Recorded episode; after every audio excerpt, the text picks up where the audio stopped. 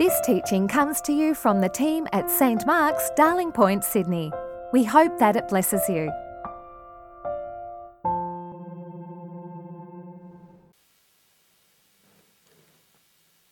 This first reading is from John, uh, from Matthew chapter 5, verse 21 through to 26.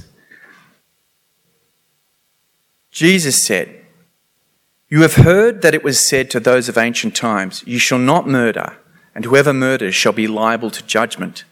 But I say to you that if you are angry with a brother or sister, you will be liable to judgment. And if you insult a brother or sister, you will be liable to the council. And if you say, You fool, you'll be liable to the hell of fire.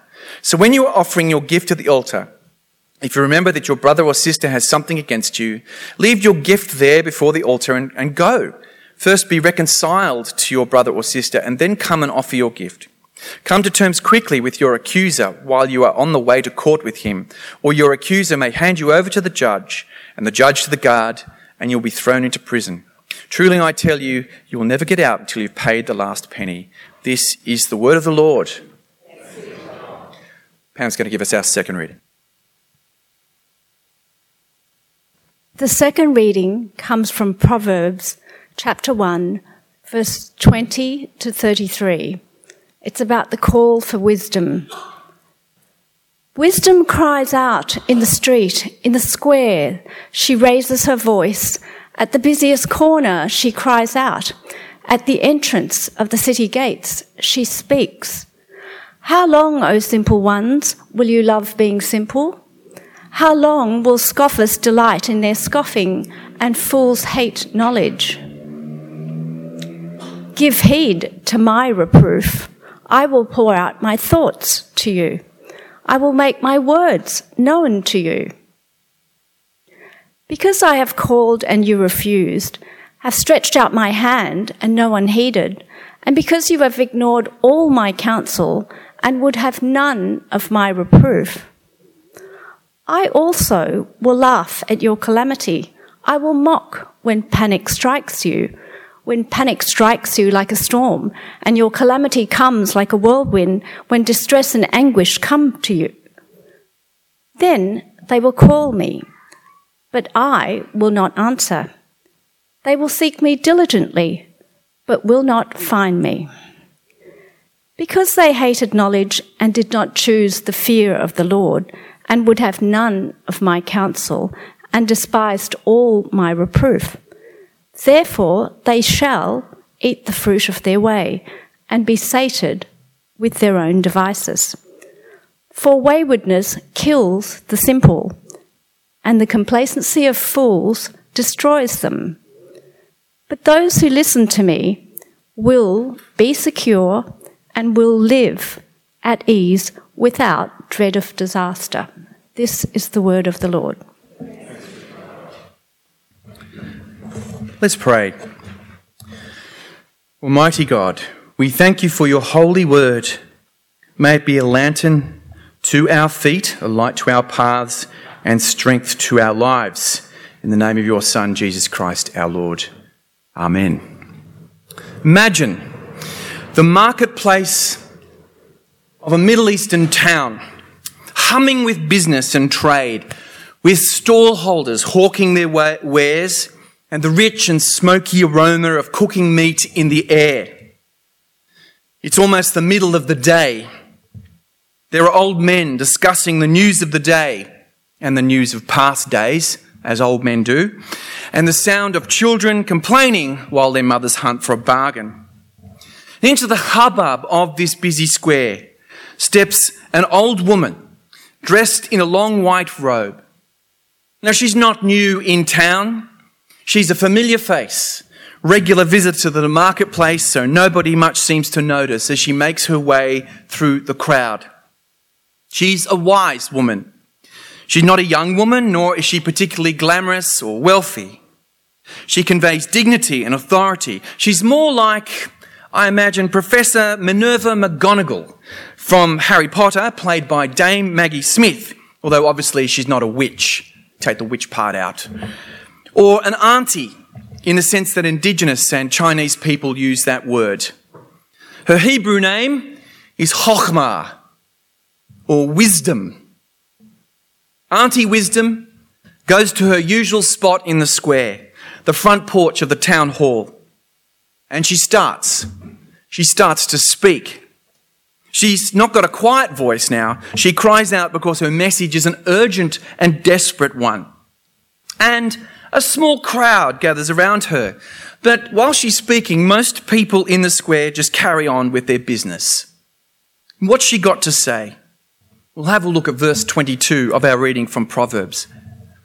How long, she says, O simple ones, will you love being simple? How long will scoffers delight in their scoffing and fools hate knowledge? Maybe one of the crowd nudges his neighbor and, and says, Did she just call us fools? And his neighbor nods back, for that's exactly what's just happened. Auntie Wisdom doesn't mess around. She puts the boot squarely in. It's one thing to be a fool. It's quite another to love being a fool, to rejoice in your idiocy. Why would anyone do that? It's a double stupidity. And it's not a question of IQ either. It's a matter of ego. To think you already know everything and that you are always right and that there's nothing left to learn is a peculiar form of stupidity. It's a willful, culpable, moral blindness, a moral form of being an idiot. So how long will you, inform, will you ignore wisdom? Auntie Chochmah sounds like one of the prophets speaking the very words of the Lord to Israel. How long will you persist in this rebellious stupidity? the prophets used to say, and now she says too. It's not too late to change. And if you do, if you give heed to my reproof, if you repent, if you turn around and listen, then she's got a promise. Well, that's verse 23. She says, I will pour out my thoughts to you. I will make my words known to you. Turn to Auntie Wisdom. And she's got a lot for you. She's got a lot to reveal to you. She's got profound truth to give, to share with you. Truth that you can't find by inspecting your own belly button, or by looking at the trees or the sunsets, or by studying for a PhD, or by traveling around the world. You'll get it if you turn to her and become her disciple. Well, perhaps the small audience is leaning in now. She's got their attention, but they realize as she speaks that she's not just talking to them, but to the whole town who are still occupied with their busyness and their work and their conversation and the shopping and not paying any attention to her at all. In fact, many of them have their backs turned on Lady Wisdom. But if they heard what she was saying, they would be shocked, stunned, and offended. Look at verse 24, 25. For like a prophet, she spells out the terrible consequences of ignoring the truth. Repent, she says. Listen to wisdom. Repent from your foolishness or, or what? She says, because I have called you and you refused. You ignored all my counsel. I will laugh at your calamity. I will mock when panic strikes you. The mockers will be mocked, the scoffers will be scoffed, the laughers will be laughed to scorn. Auntie Wisdom has been pleading for a hearing, but people won't listen. They've scoffed at the very idea of heeding her. They've written her off, overlooked her. They've treated her like a silly old woman, irrelevant and out of touch. But what will happen? They've arrogantly turned their back on her complacently not given her a second look. So now she will laugh in turn, for they will not be ready for disaster when it strikes. They will not be shielded from bad luck, and wisdom will have the last laugh. Now, that laugh's an uncomfortable moment, isn't it? Auntie Wisdom says, Mock me, disregard me, and see what happens. Try it on. I will have the last laugh. Her laugh is very much like God's laugh in Psalm 2, when he laughs at the pretensions of human beings who are so proud, who think they are so big, who think they control everything, who think that they can command things and they will happen, and who profoundly, proudly defy him. Their scorn is turned back on them. Godless human pride, you say, you see, is ridiculous. We shouldn't feel sorry for those at whom wisdom is laughing. For human pride is not just ridiculous, it's dangerous at the deepest level. It's culpable and it's dangerous. To refuse divine wisdom is the essence of evil. To think we can determine right and wrong for ourselves. To think we can make our meaning for ourselves. To think we can control God's world without Him is the essence of rebellion and sin. And you can see this in experience. You and I eat the bitter fruit of human arrogance every day. We mistreat one another. We fail at our relationships. We hurt people. And even in managing ourselves, we fail.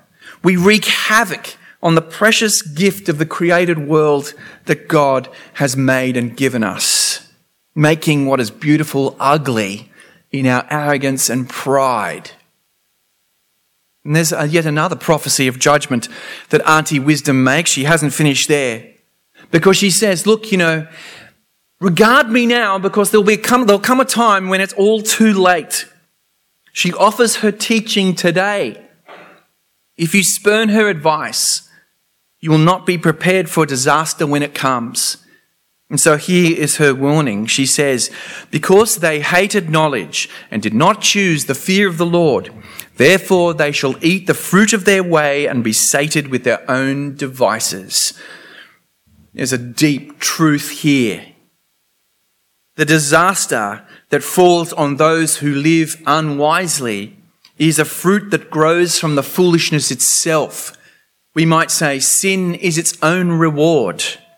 That's the point of verse 31. When you hate knowledge and spurn wisdom, you get what you wished for. And it's not pretty. It's not tasty. It's not beautiful. It's not good. It's not true. And I would have to say that experience verifies this, bears this out, backs Lady Wisdom up. There's no one, for example, more lonely than the narcissist, than the person who is sick of self love. You might convince a few people for a while that you're a nice guy, a nice woman, but once they see your selfishness, they'll either use you or walk away. The habitual liar, what happens to them? They live in a world without trust. They don't trust anyone and no one trusts them. The greedy person has their fill of trips to Aspen and enough shoes to last a lifetime, but finds with horror that their life is as empty as those shoes. It has no meaning and no real love. When we lose control of our sexual selves, we destroy ourselves and others. We know this too well. The bitter sentence of that behaviour is written on the pages of our newspapers day by day. Greed, deceit, self love, and sexual immorality. If you pursue them, they'll destroy you. These things are not just bad, they are stupid. I mean, I think that's one of the great insights of, of Lady Wisdom is that sin is not just bad, it's dumb. It's really stupid. It, it's appealing to follow God, not just because and do what God wants us to do, not just because it's right, but because it works. Because it is a beautiful way to be, a beautiful way to live. These things are not just bad and stupid, but they're stupid. And if you choose them, you will condemn yourself. But Auntie Wisdom says, these are symptoms of a deeper disease. They begin with a refusal to listen to her. Look at verse 29 again. Because they hated knowledge and did not choose the fear of the Lord. Chokmah is not just preaching any old knowledge here. The dopey behavior that she condemns is not just garden variety foolishness, it is in particular a refusal to fear the Lord. And a couple of weeks ago, I, I spoke about this vital phrase, this important phrase. It's a real standout. The fear of the Lord is the beginning of wisdom. Do you remember that? The fear of the Lord is the beginning of wisdom. The book of Proverbs also tells us just much more simply the fear of the Lord, that is wisdom. It's the essence of wisdom. and It runs like this catchphrase throughout the book of Proverbs. Auntie Wisdom wants us to listen to her because of whose wisdom she is. And because in listening to her, we give heed to him. In listening to the lady, we learn to fear the Lord. And in fearing him, we know him as the merciful Saviour, our Maker, Judge, and Redeemer. When we fear him, we know what reality is like. We know the deep truth of the universe. We know the deep truth of our own lives, just as we spoke in the words of the Creed. We know a story that is deeply true and extraordinarily lovely. When we are attentive to Lady Wisdom, she will reveal God to us. That's where Auntie Wisdom finishes her sermon. Like the great preacher that she is, she finishes by calling her hearers into action in verse 32 and verse 33, this nice little pair of verses. For waywardness, she says, kills the simple, and the complacency of fools destroys them. That's just a law of the universe. It's just true. But those, she says, who listen to me will be secure and will live at ease without dread of disaster. There are, says Auntie, two ways to live. Which one are you going to choose? There's the waywardness and complacency of fools. Now, complacency is interesting. You know, waywardness might be silly, skittish, immature, but complacency is sort of full of itself, isn't it? Complacency belongs to those who are very well educated and successful. They are more likely to be complacent. And yet, says Lady Wisdom, that is foolish. That is the path of destruction and death. And then, on the other hand, there's the path of wisdom. Listen to our auntie, and you will be secure and live at peace, whatever may come. It sounds like a pretty easy choice, doesn't it? Disaster or protection? But who's listening? If we look around the marketplace, we see that the crowd perhaps has dwindled away. People have turned back to their business or gone off to their shopping or to buy a snack. It's lunchtime after all. Or they're attending to their kids. The last two verses of Auntie's speech seem to be addressed to one group that is large and one that is very small.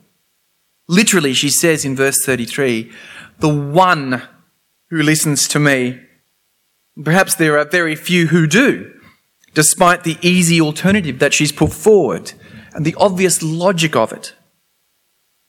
Why, why is this? I don't have to tell you that human beings are pretty good at being inexplicably stupid. I've told you before about my eye drops. Now, I have uh, a condition called glaucoma, I went to the ophthalmologist, and the ophthalmologist said to me, Look, Michael, you've got a choice here. I've got these drops for you to take. They cost maybe 10 bucks a month. Maybe, maybe uh, they last a bit longer than that. And you have to take them every day before bed. They don't hurt. And as a bonus, they make your eyelashes grow quite attractively longer. so, uh, you can take these eye drops and they will protect you from, uh, from glaucoma. Or you don't take the drops, and what will happen to you? You'll go blind, right? So there's a choice for me. And I thought, well, that's a pretty easy choice. 10 bucks, drops, have to remember to do them, longer eyelashes, and keep my sight. Or go blind. And uh, I used to go back to the ophthalmologist and I'd pay him more than 200 bucks every time, and he'd say the same thing take your drops. And after a few times, I said to him, Why do you keep telling me this? Isn't this easy? And he said to me, Our research says that more than 50% of people don't take the drops. 50% of people choose blindness over drops.